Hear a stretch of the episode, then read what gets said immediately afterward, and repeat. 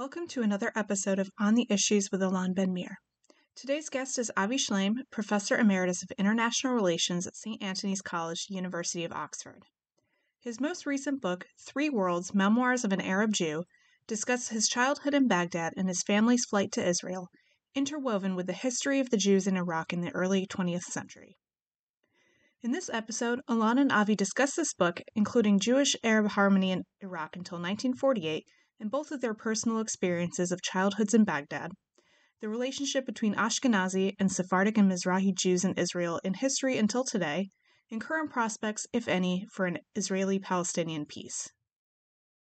Again, thank you so much, Avi, for taking the time to have this. Uh, I think it's a very important discussion, given the, the topic that uh, we want to talk about specifically the plight, I should say, of the Jews from Arab lands.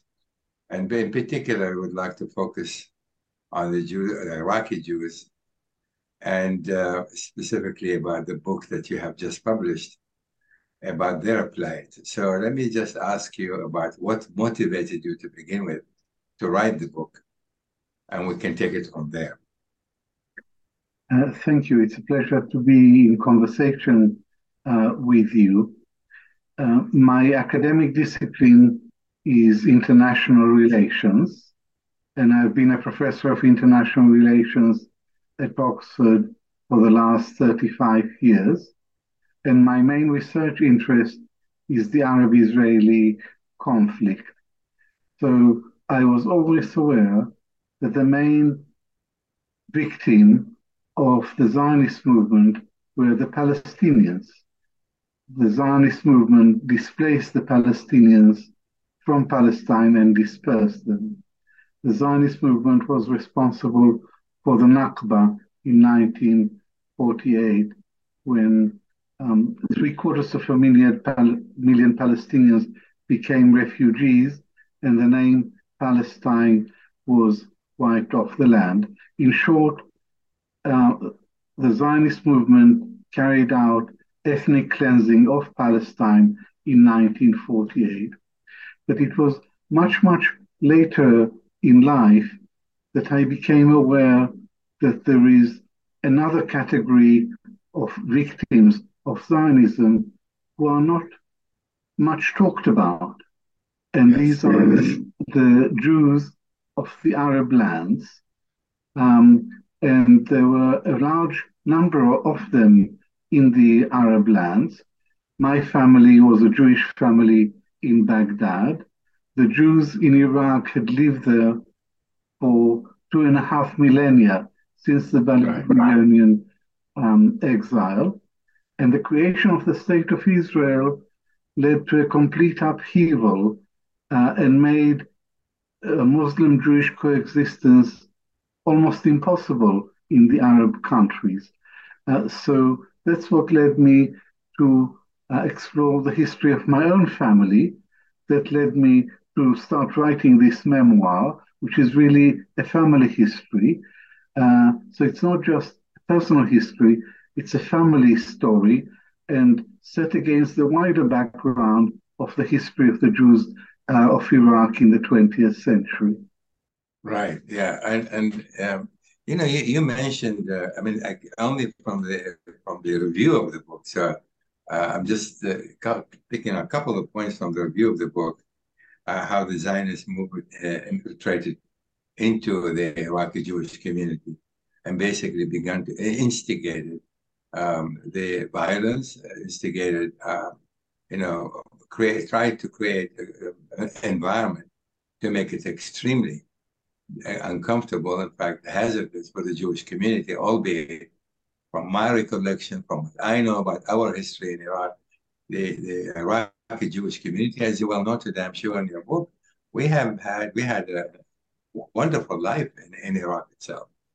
Uh, and I mean, with the exception of one small pogrom that took place in 19, believe, 1944, was it? When Rashid Ali was in power. 1941. 41, 41, when Rashid Ali was in power. But that was a very, very brief period. I mean, considering the, the two and a half millions of the Jews live in Iraq, and you know, it's it's really it's I mean it's, it's significant, but it's not that significant to portray our life as if it was miserable in, in, in Arab lands. That was not necessary. That was not the case. Uh, so I felt really very emotional about it because I was witness myself of this Zionist agent actually came to our home talking to my elder brothers about what they're planning to do, which is really the most incredible thing. I mean, I never wrote this story, I never spoke much about it, but what you have just said, what you said in your book is, it, it really boggles the mind and very few people, in fact, do know about what actually happened. So I would love for you to further elaborate, uh, Avi, on, on, on your research and, and uh, the direct and indirect experience that you and your family have had in connection with this, uh, with the Zionist movement at the time. Well, let us start with the Farhud, the pogrom against the Jews uh, in Baghdad on the 1st and 2nd of June 1941. And uh, uh, in Zionist historiography, this is a critical episode, uh, and around it is built a whole theory, not a theory, but a whole argument that this was a manifestation of underlying endemic, pervasive Arab anti Semitism. So it was anti Semitism that caused the pogrom against the Jews, and um, uh, that's all there is to it. It's a manifestation of um, innate and inherent Arab anti Semitism. And I um, have investigated the subject, uh, and I see the Farhud as uh, a much more complex story. Anti Semitism is one element, but it's not necessarily the most important element. The most yes. important element is Arab nationalism. Rashid Ali al Gailani um, led a revolt, a nationalist revolt against the British, and he kicked the British out of Iraq. And he was in power for a month. And then the British sent forces uh, and to recapture Iraq, and uh, Rashid Ali fled uh, the country. And the British ambassador in Baghdad, Sir um, Kinahan Cornwallis, ordered the British army to stay outside Baghdad so that Iraqis wouldn't be able to say that the regent, Abdul Ilah, was reimposed on them by British bayonets. But there is no way that the regent could have come back to Baghdad except with British uh, bayonets. And That's it was right, yeah. these two days that there was a breakdown of law and order, and there was an attack on the Jews, uh, and uh, and there was a lot of Iraqi soldiers who were anti-British. they were still armed and frustrated and angry, and they took out the angry on, on the Jews.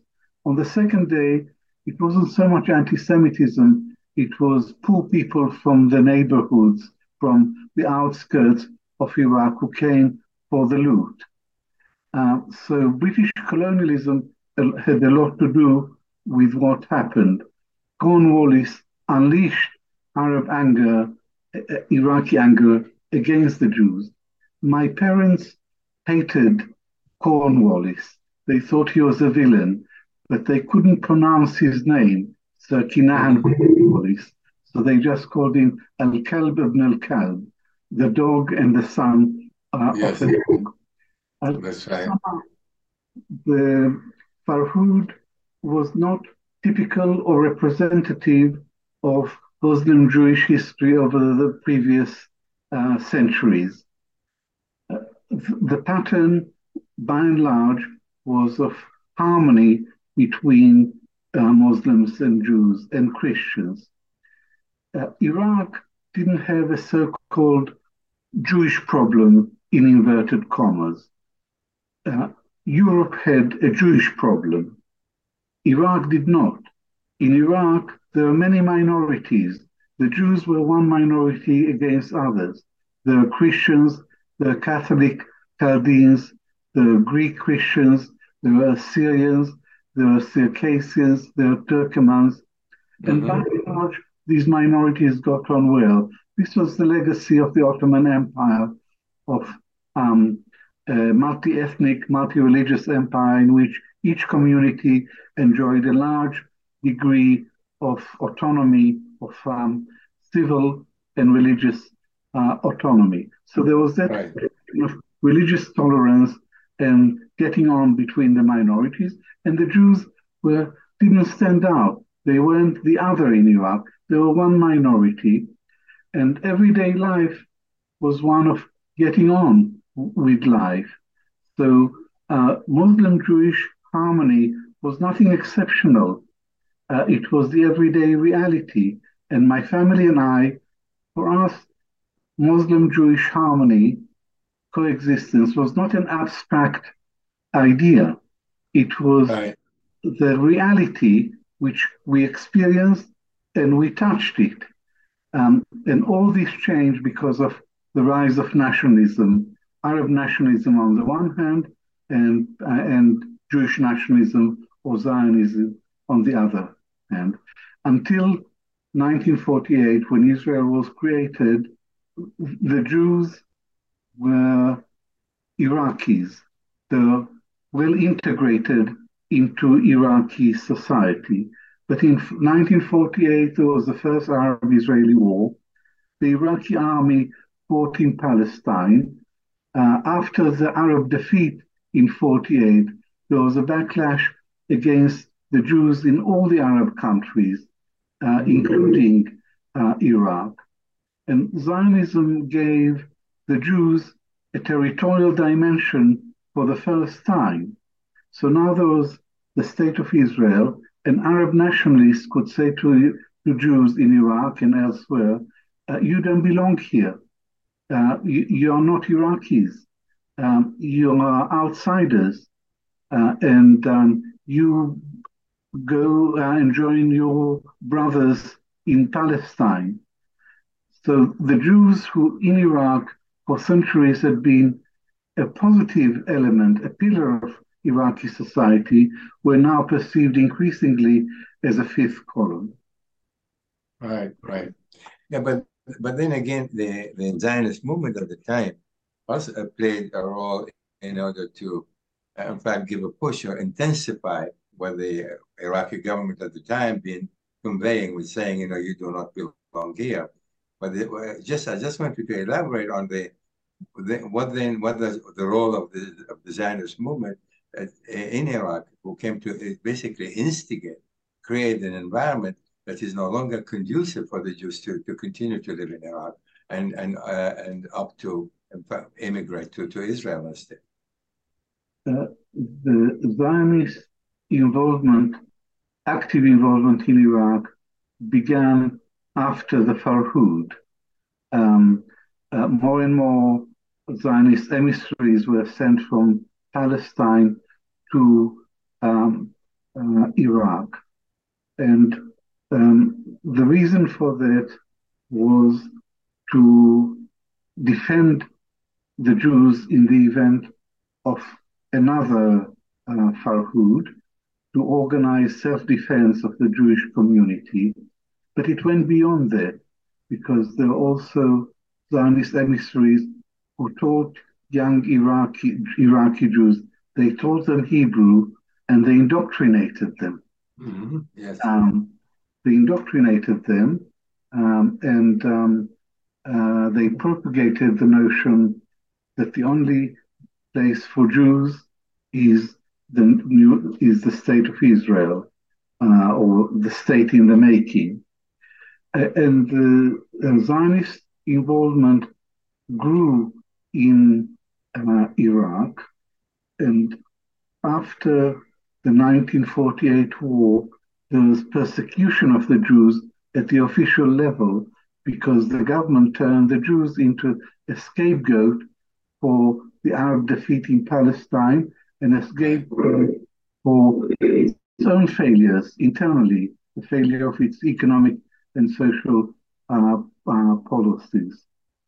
So um, the Zionist emissaries uh, encouraged and assisted with uh, in illegal Jewish migration uh, from Iraq. Um, the Zionist movement enabled, helped Zionists, sorry, uh, uh, Iraqi Jews to uh, leave the country, cross the border into Iran, sometimes with the help of Kurdish smugglers, and from Iran they made their way to Tehran and then to Israel.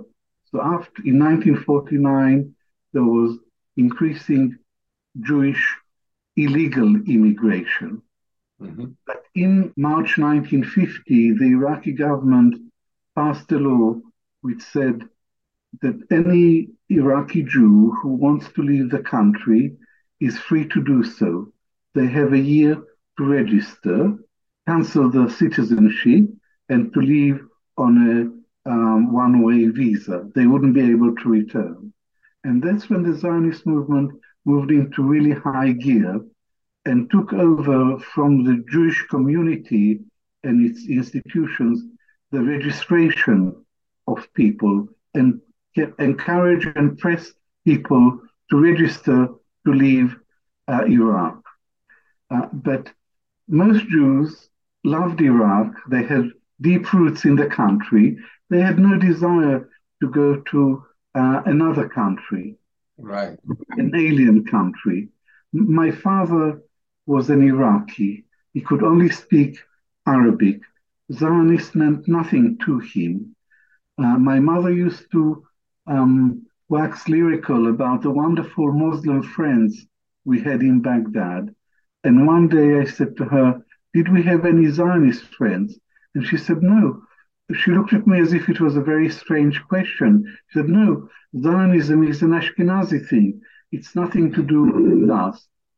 So it wasn't a natural thing for uh, the majority of Iraqi Jews to want to leave the country, but the pressures on them increased. And the Zionist movement sidelined the leaders of the Jewish community and took over control and made decisions that the uh, leadership really disapproved of. So they encroach on the authority of the leadership, and they did everything that they could to accelerate the uh, Jewish exodus from Iraq. Right, right. Tell me, I, mean, I heard the story. Is there any truth to the story that actually the British government made a deal with the Iraqi government to to get them to register to leave if they want to leave?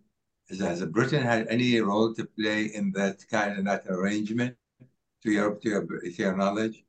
Uh, yes, uh, Britain um, liked the idea of the Jews of Iraq leaving the country and going to uh, Israel, and the same had happened before in 1949.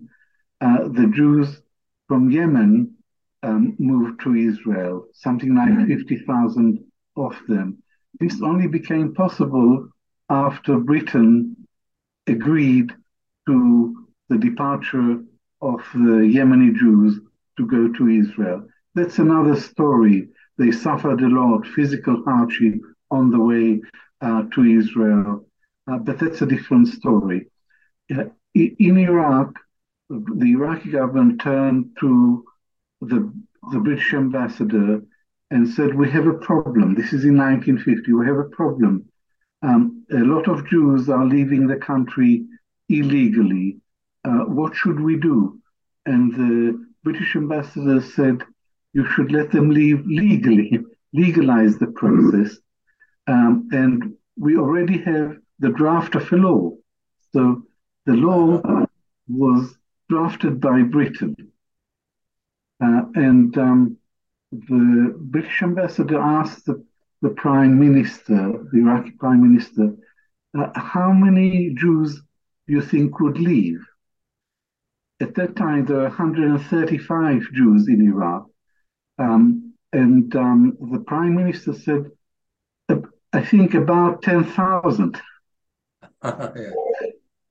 So, so that was the thinking behind the, the plan. Uh, you legalize a process which is chaotic and damaging and damaging to the economy and allow the those who are the malcontents, those um, who wanted to leave, allow them, make it easy for them to leave the country. Right. Uh, but he didn't think that the exodus would assume such proportions because uh, by the end of 1952, 125,000 out of 135,000 Jews ended up in Israel. Right. So the whole the, the experience of the Israeli of the Jews who ended up in Israel differed. Uh, but the question is, why did so many, nearly all of them, end up in Israel? Why didn't, if they had to leave Iraq, why didn't they go elsewhere? And the answer is that Israel was the only country that would take them because they surrendered their nationality, their passport. They couldn't go to any other country. They could only go to Israel. And the Zionist movement organized the transport for them. So these Iraqis, many of them were wealthy or middle class or reasonably well to do.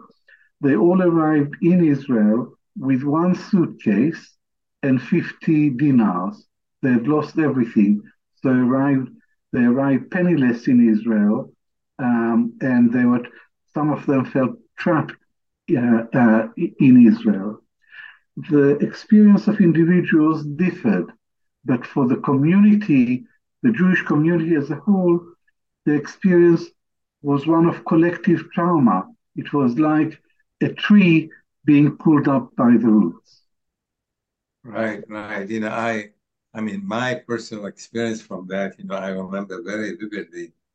Uh, we, my family, you know, I had seven siblings, my father and mother, uh, so ten of us. We were sent to a refugee camp near Kfar Saba and we lived in a single tent, just one big tent with ten bed, you know, the folding beds. I never forget that scene and and we uh, you know three times a day we go in the morning to pick up breakfast and then from a center where they distribute the food the same thing we did for lunch and dinner uh, i mean two two years of that experience has been in a, engraved in my my mind in my soul in my head and i never forget that experience and of course on top of that as you as i'm sure any book you must have elaborated on that the the intense discrimination. I mean, on the one hand, the Zionist movement wanted all the Jews to come to, to Israel in order to create a larger Jewish community, of course, with their long-term objective on having a majority of Jews in Palestine. Uh, on the other hand, once they have these Jews from there, from Yemen, from Morocco, from Iraq, etc., they have never been able, they did not want to treat them equally to the Ashkenazi Jews. And so we have we have fell victims to this intense discrimination that really I I feel even today we still still in Israel there's still discrimination against uh, Jews from the Middle East, uh, which is which is in my view is a tra- it's a tragedy uh, because it is has and continue to weaken the Israeli social fabric. Um, and there's lack of cohesiveness. And of course, now the division goes transcend uh, Jews, Ashkenazi Jews versus Sephardic Jews because of what's happening in recent years in, in Israel.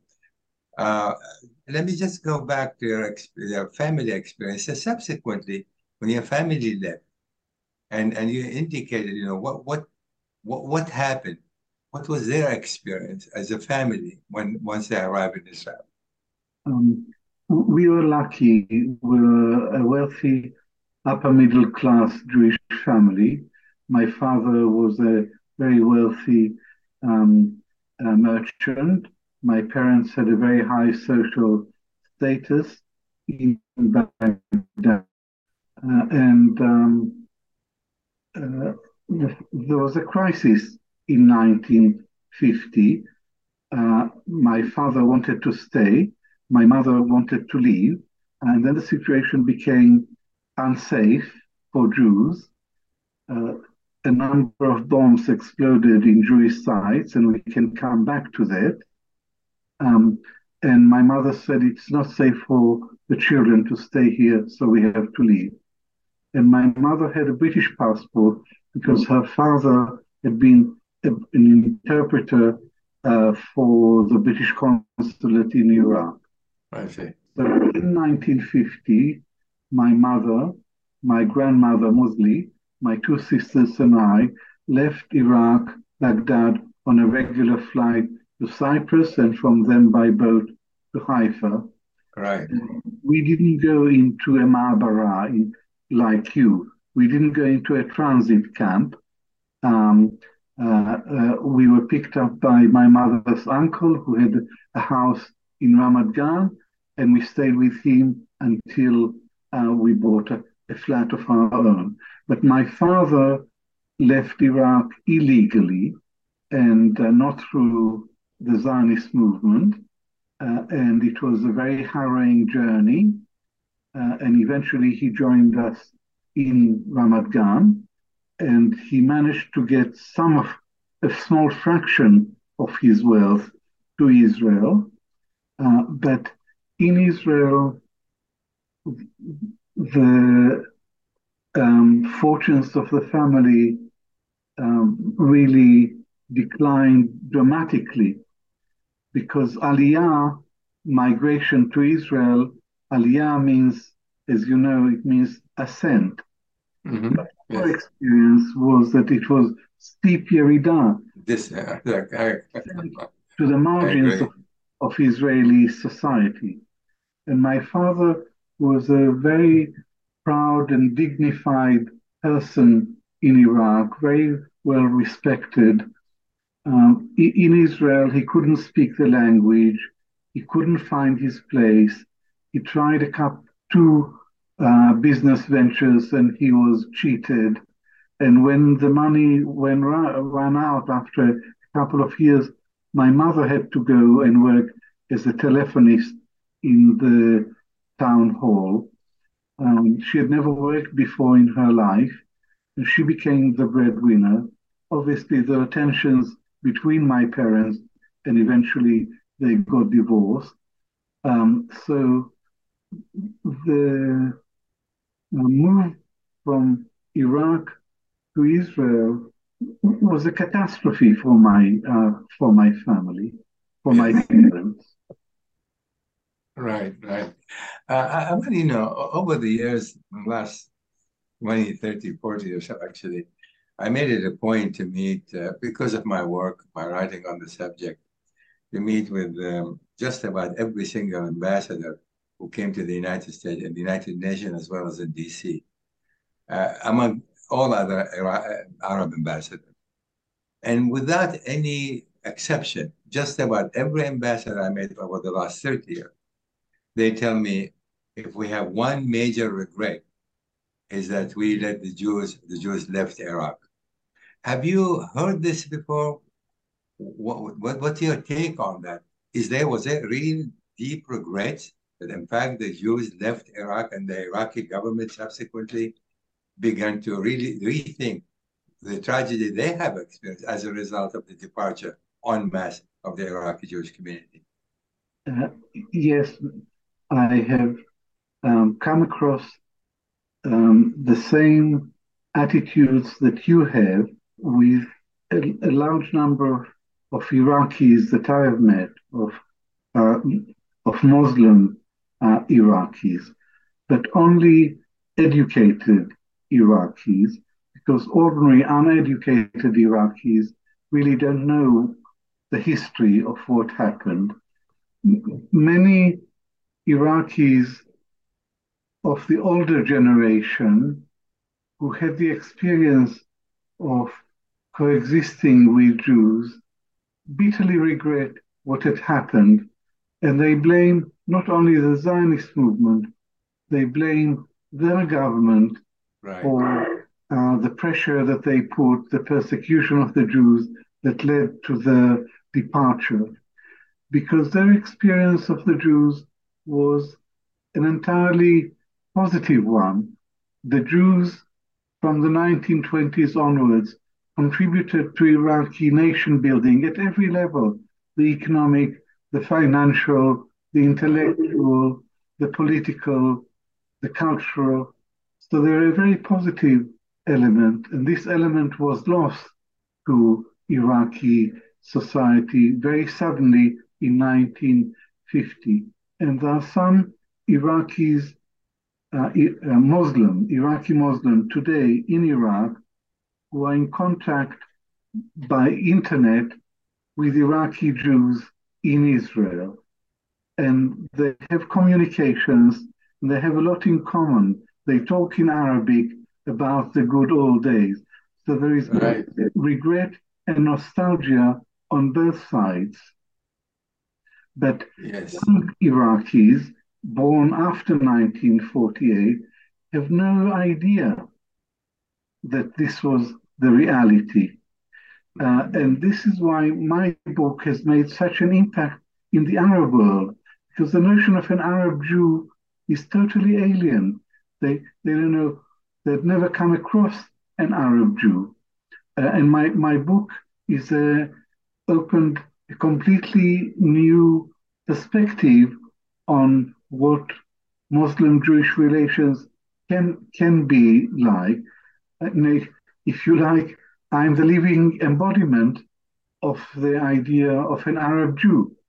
Right. In Israel, I was indoctrinated, um, and therefore I was embarrassed and ashamed to be an Iraqi, and I had a, an inferiority complex that that shaped my relationship with Israeli uh, society.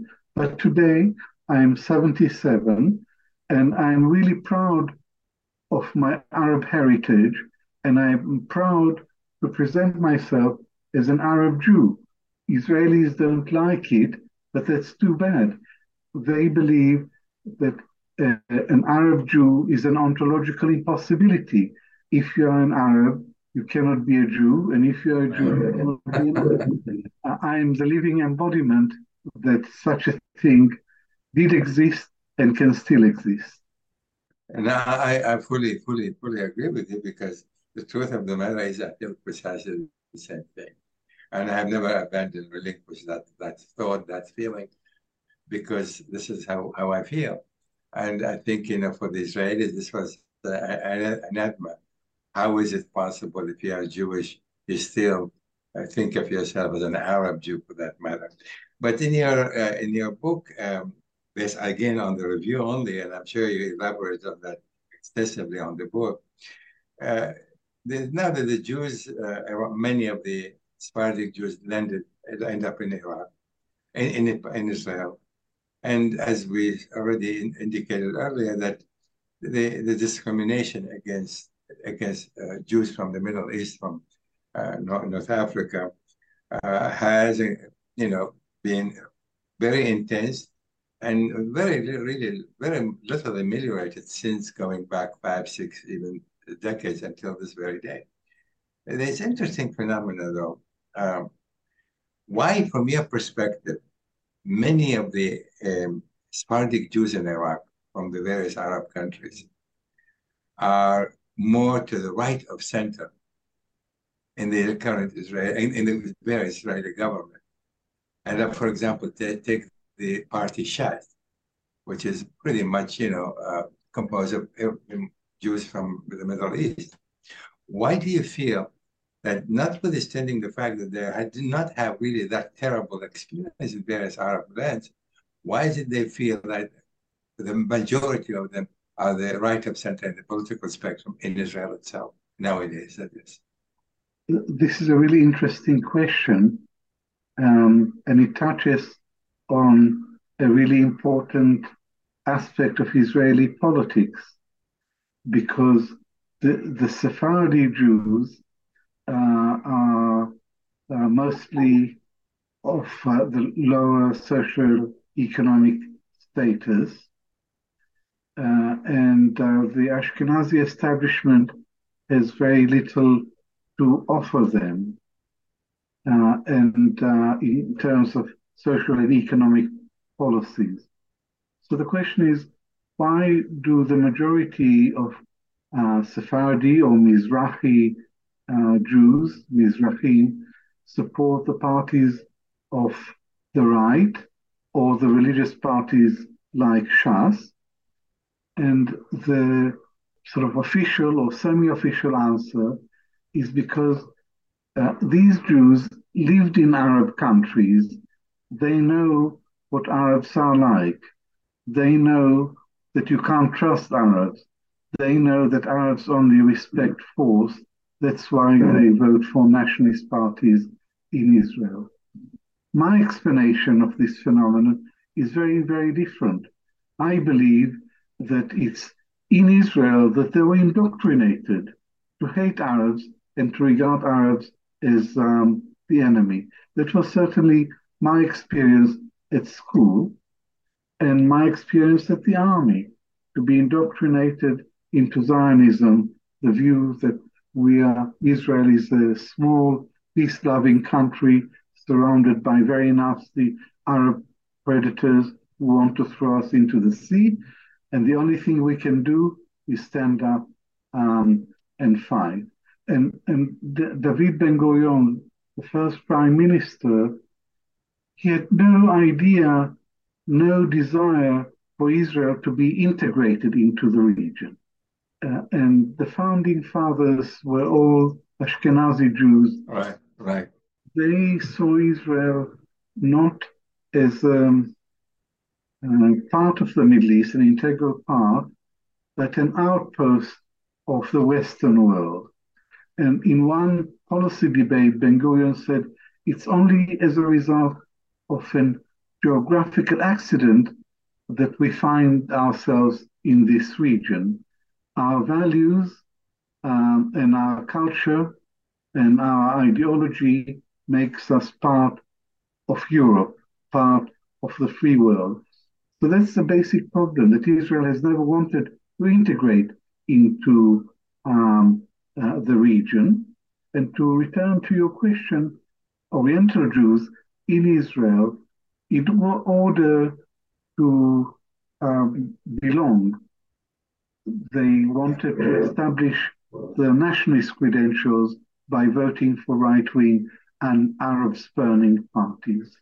Yeah, basically, uh, yes, you're correct. You know, basically, with the uh, you know successive Israeli government, on the one hand, they have discriminated on the, against the the Mizrahim, the Jews from various Arab countries, and on the other, they have indoctrinated them to be anti-Arab, anti-Muslim at the same time.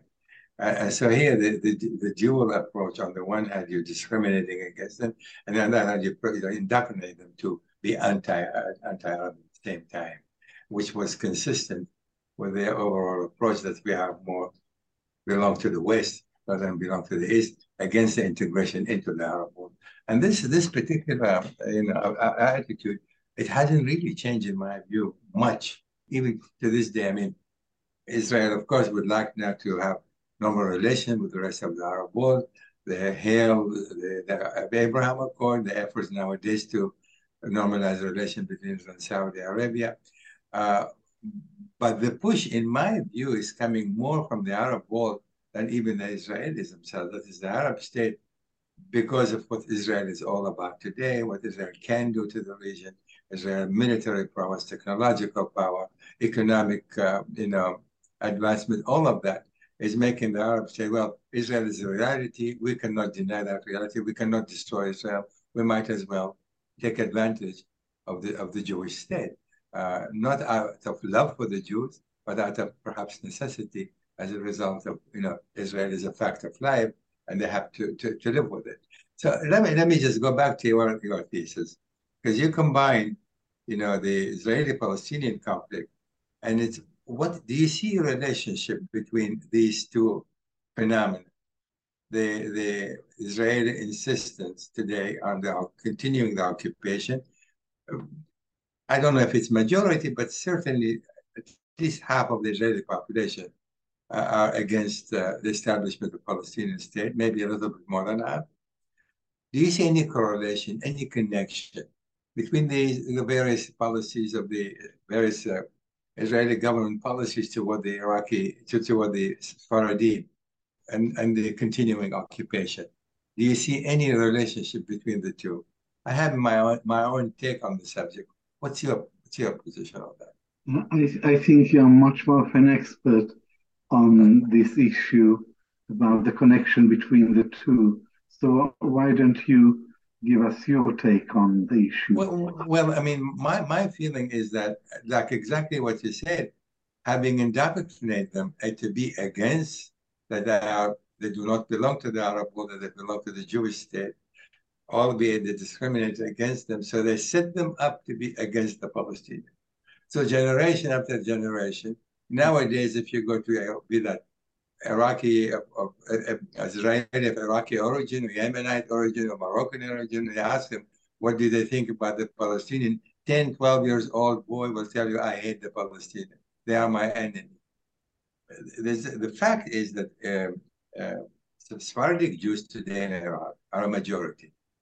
Not Sephardic Jews by, in by, Israel. by, pardon? You, you said the Sephardi Jews in Iraq, but you In Israel. No, in Sephardi Israel. Jews in Israel are a majority. as a majority, not by a huge uh, margin, but at least 55, 56% are the Jews in Israel of Middle Eastern, North African origin. This is these are the statistics I see and I have. So so so for the Israelis to to maintain the, the, the those who are in, in, in, against the establishment of Palestinian state, they understand that the uh, the Jews from uh, Mizrahim are a majority. So they need that majority to sustain the attitude, the position against the creation of a Palestinian state. So if you go, for example, to the military today, the ground forces, not the, not the elite, they made sure that very, very much of the elite of the Israeli military, the vast majority are Ashkenazi Jews, still to this day, not, not Mizrahim. But they need this, the, the, the, rank and file of the Israeli military, but by and large, 70, 80% of them are Jews from of, of uh, Middle Eastern and North African origin.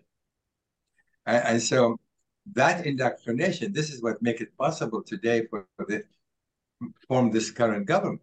Without Shas and without those uh, uh, Middle Eastern who, uh, Jews who lean to the right of center, the occupation would not have been able to be sustained. That's how I see the, the connection between the two sides. Yes.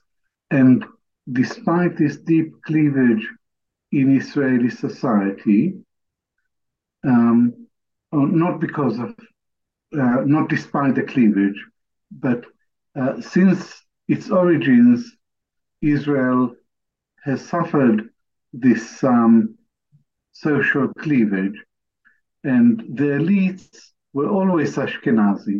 That hasn't changed. The political uh, elite, the cultural uh, elite, uh, and to a lesser extent, the economic elite, definitely the military elite have Yes. all been Ashkenazi. Right. Um, and uh, today, the occupation goes on, and there is a creeping occupation, uh, and the whole of Israeli society has been shifting to the right. Right. The whole of Israeli society, since roughly the second Intifada, the year 2000, Israel, Israel was divided into two camps, pro Netanyahu and anti Netanyahu. Uh, and now Netanyahu has managed to cobble a coalition which is unique in Israel's history. Not unique, but it's the most right wing, the most chauvinistic, the most um, uh, anti-Arab, most pro-settler, the most um, overtly racist government in Israel's entire history. It, it's not a, a center-right government.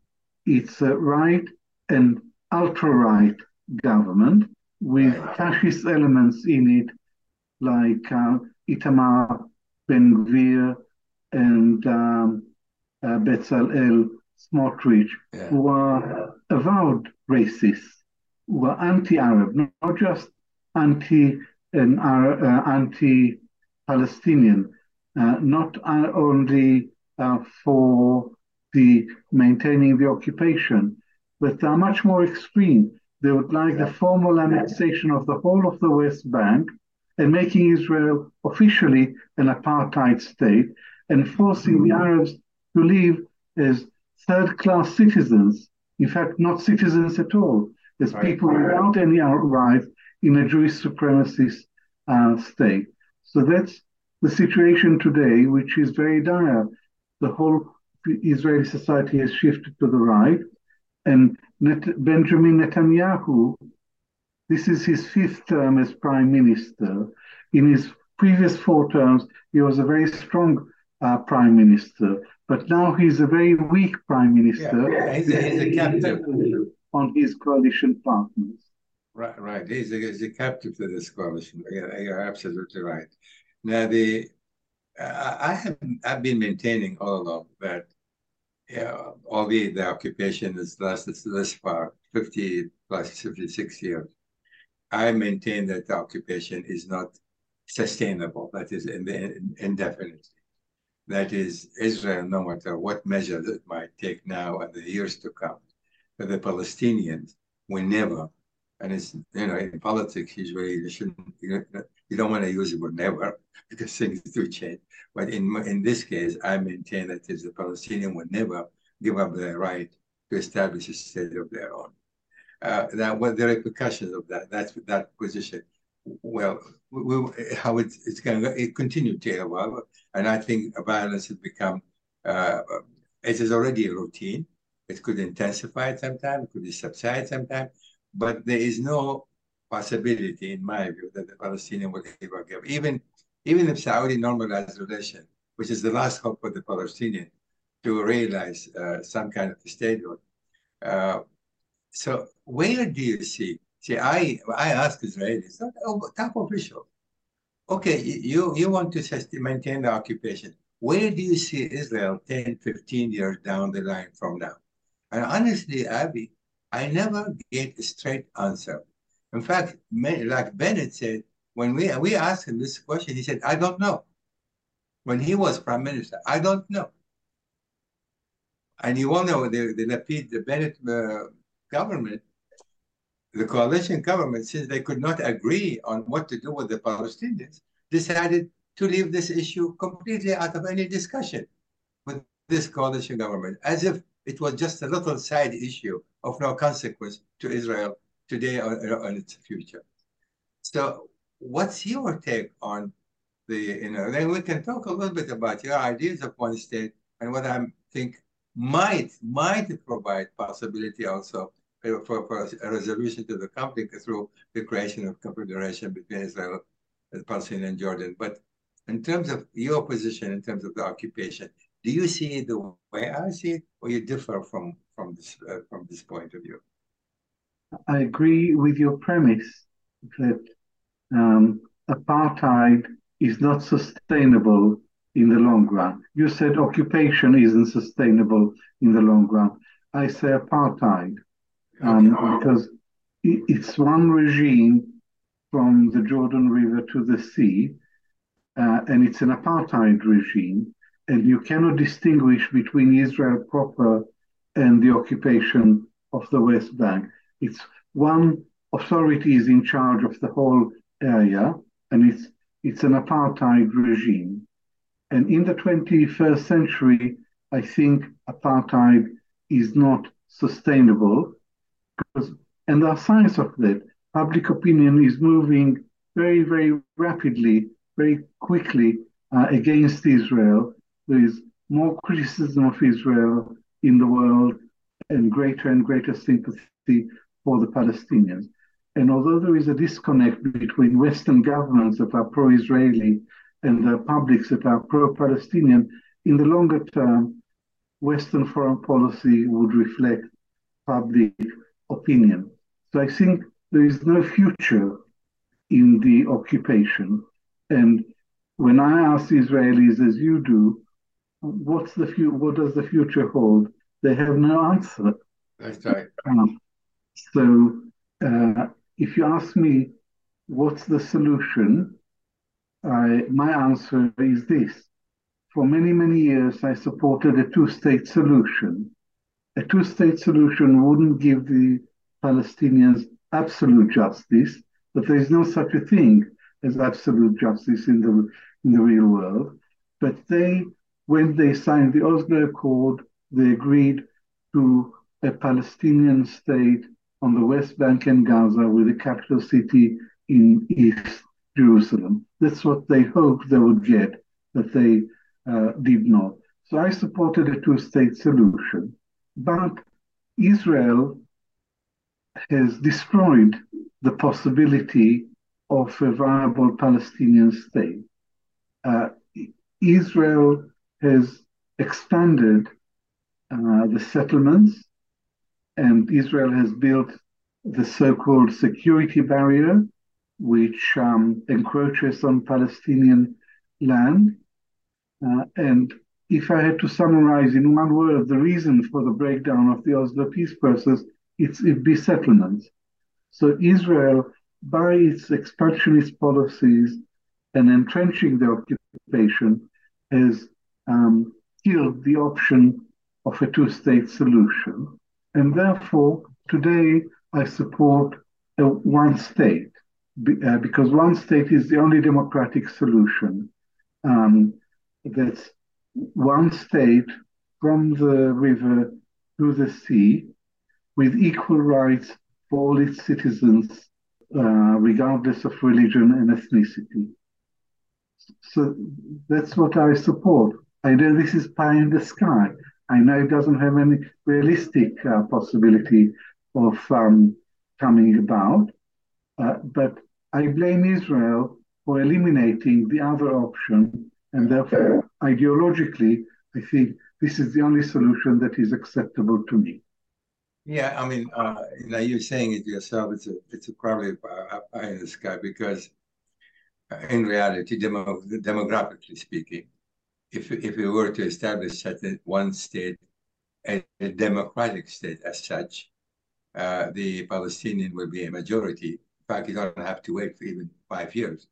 There will almost be a majority within this one single state, and Israel will certainly lose its Jewish national identity, which is Israelis want to preserve at all costs.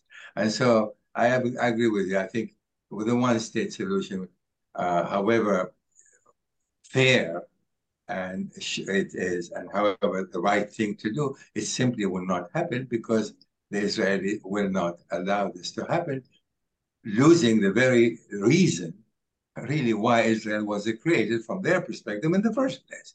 It has no longer become the, the home for the Jewish people. Uh, so, because of that, because of these considerations, I started to think in terms, okay, let's look at the realities on the ground and see is there any other possibility where still a Palestinian state can exist. And so, if, if, if I may just briefly, maybe because I would love to hear your comment on it uh, why I'm thinking of confederation. Israel today, and you are absolutely right to suggest, will not make bilateral peace agreement with the Palestinians by themselves. It just won't happen anymore. Much of the settlement are going to, to stay in place. Um, they do not trust the Palestinians. There's tremendous animosity, hatred. It takes years and years and years to obviously, you know, to reconcile these kind of differences. Even if there's a decision to make to allow the Palestinians to have a state of their own.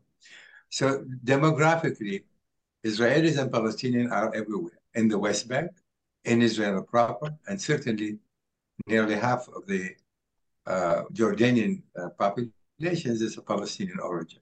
So Palestinians are intermingled both with Jordan, in Israel, in the West Bank, uh, uh, with the exception of Gaza, which is completely separate from the contiguous landmass between the three countries. So that's one aspect.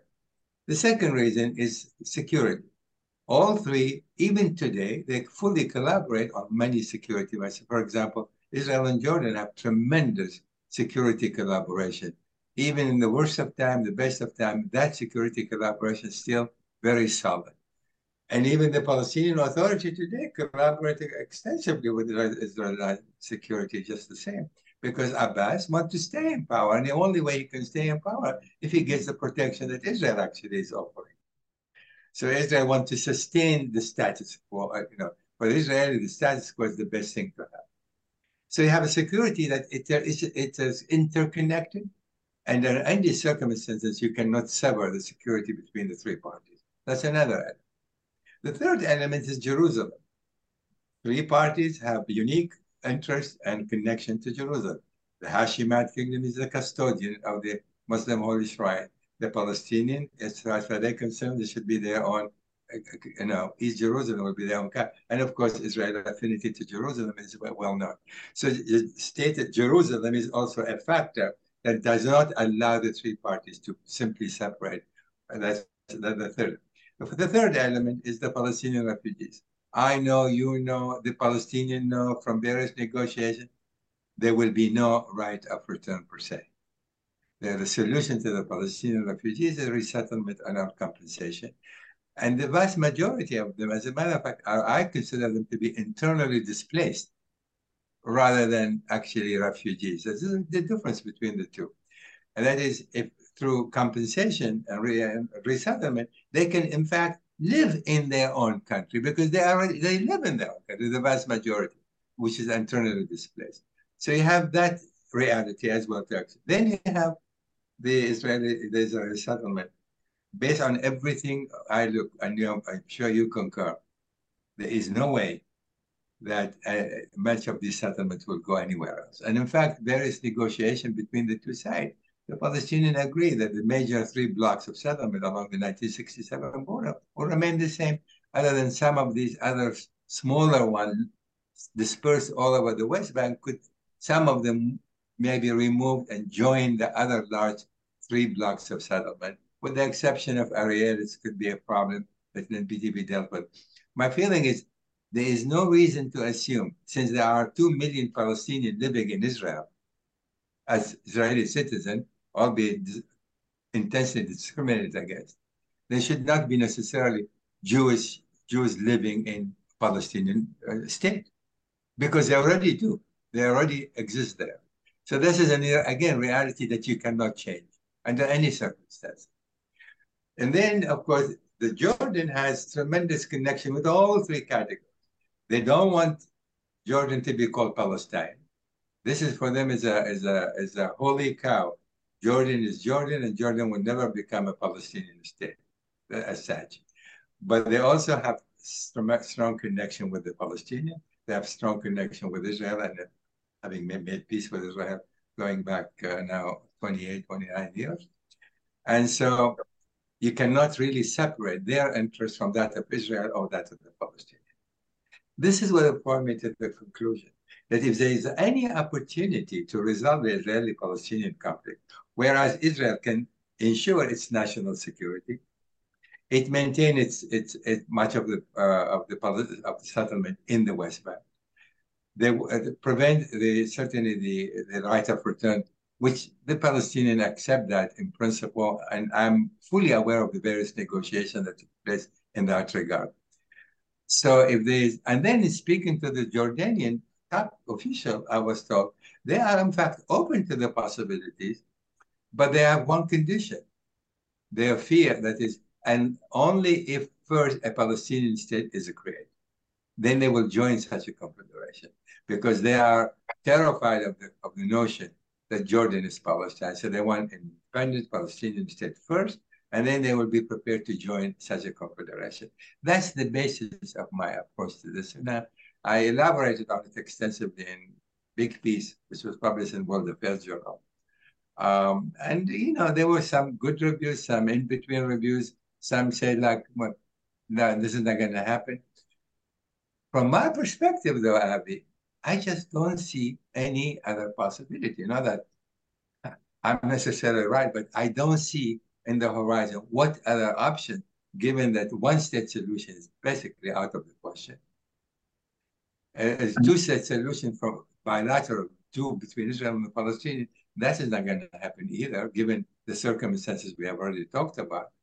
And the only way to ameliorate, to modify, to, to, to, to ensure that all three parties can in fact live together, which they already do, you need to formalize that and you create the, the, the mechanism, political, social, uh, economic mechanism to allow them to grow and flourish together without posing a threat to, to one another.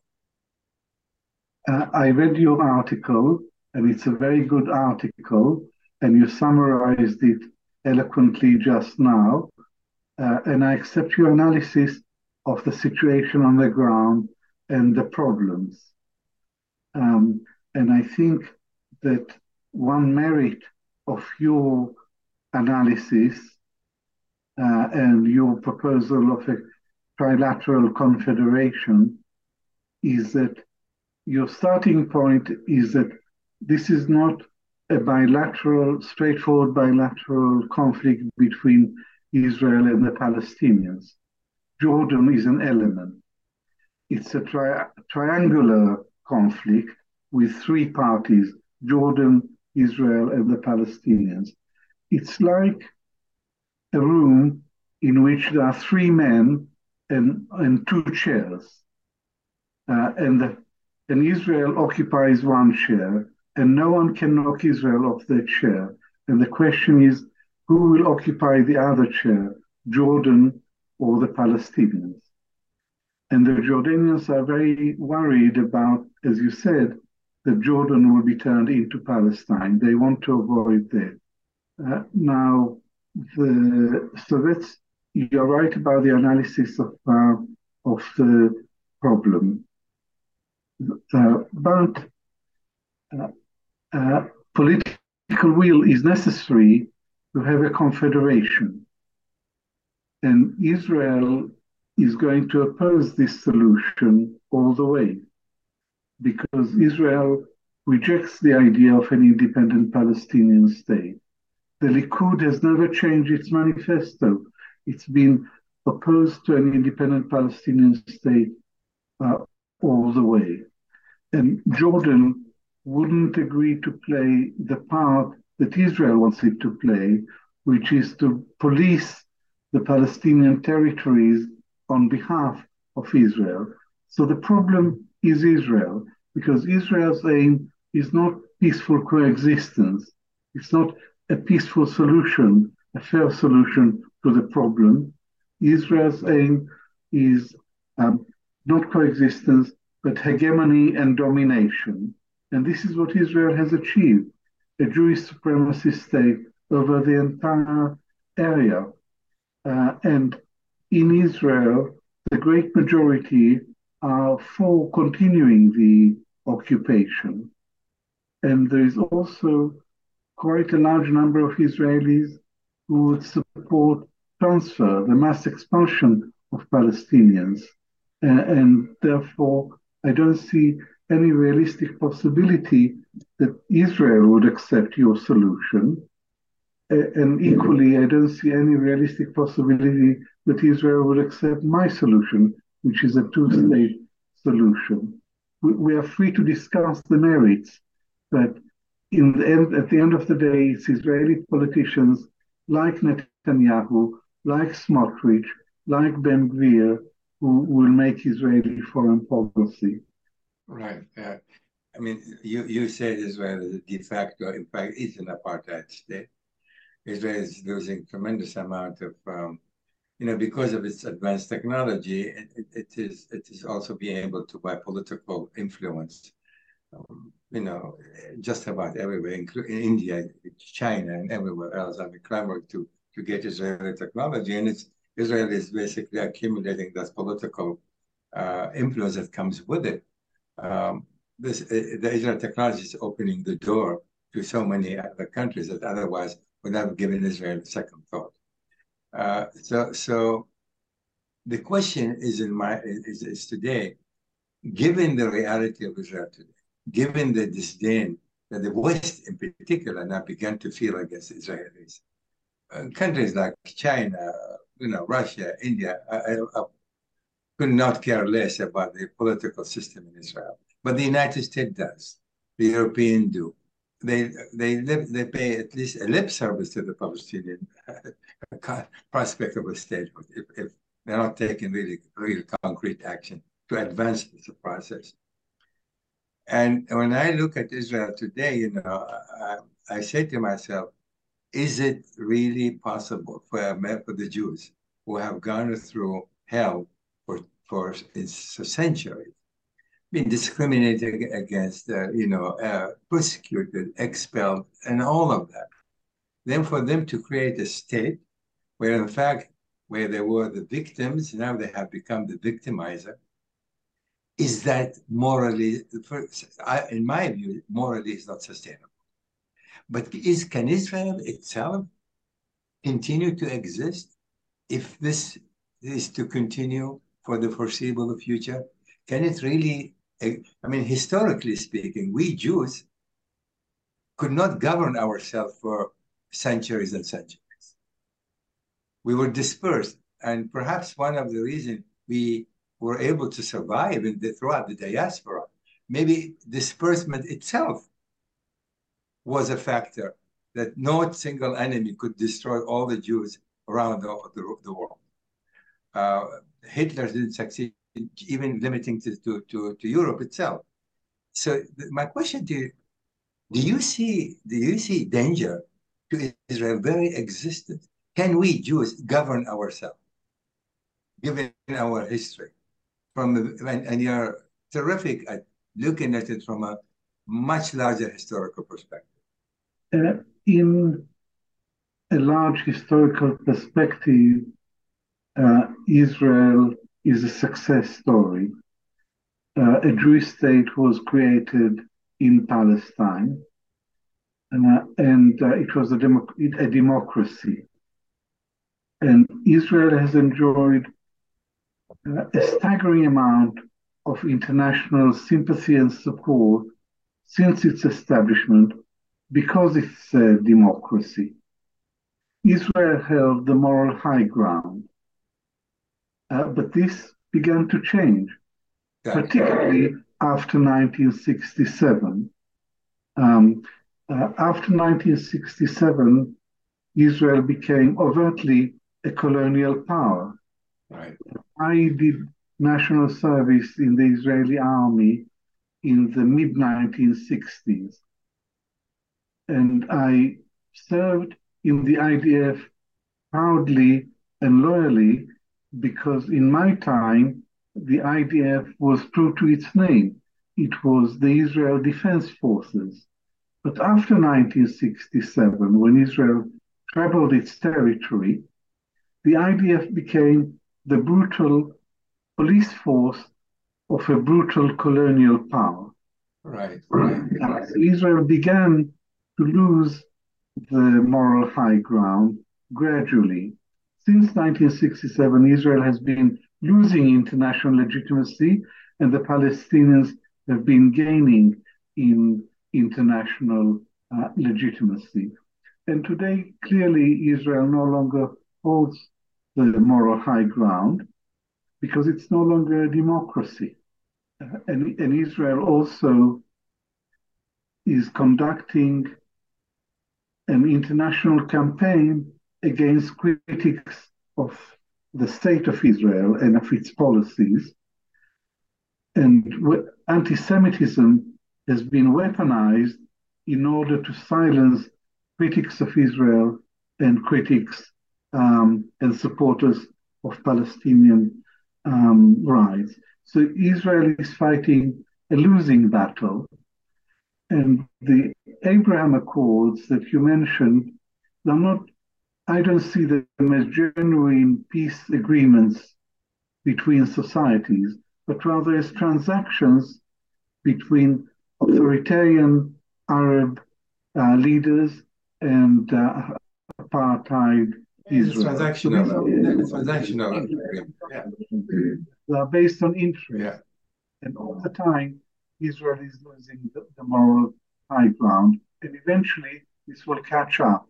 And I don't think Israel can continue uh, along this path because it will alienate more and more of the international community and eventually the great powers and eventually America as well. So there is no hope for Israel if it continues on this trajectory. So when you say no hope, uh, can you translate that? That is, will continue to suffer, you know, slide, you know, more morally, be ridiculed, be, be uh, considered as a apartheid state. Perhaps some sanction will be imposed on it by various countries, even say coming from the United States, say in 10, 15, 20 years. What is, where do you see it then yourself, Israel in 15, 20, 30 years from today? Do you think Israel will, in what form Israel would be if it's continue with this current policy?